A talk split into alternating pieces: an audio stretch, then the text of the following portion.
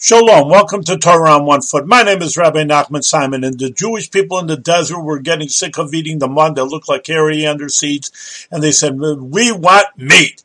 And they came to Moses demanding meat.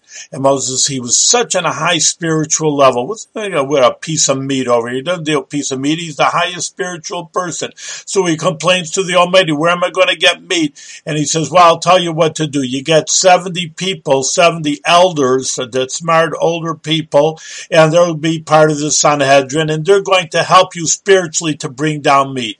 And this is a lesson for us also sometimes that we don't want to deal with everything in the world. We have to have helpers. We have to delegate uh, our work to somebody else and let them help us out also. And this is what the Rebbe always was telling us that we don't have to do it all by ourselves. We could just get messengers and helpers to carry out the spreading out of Judaism also.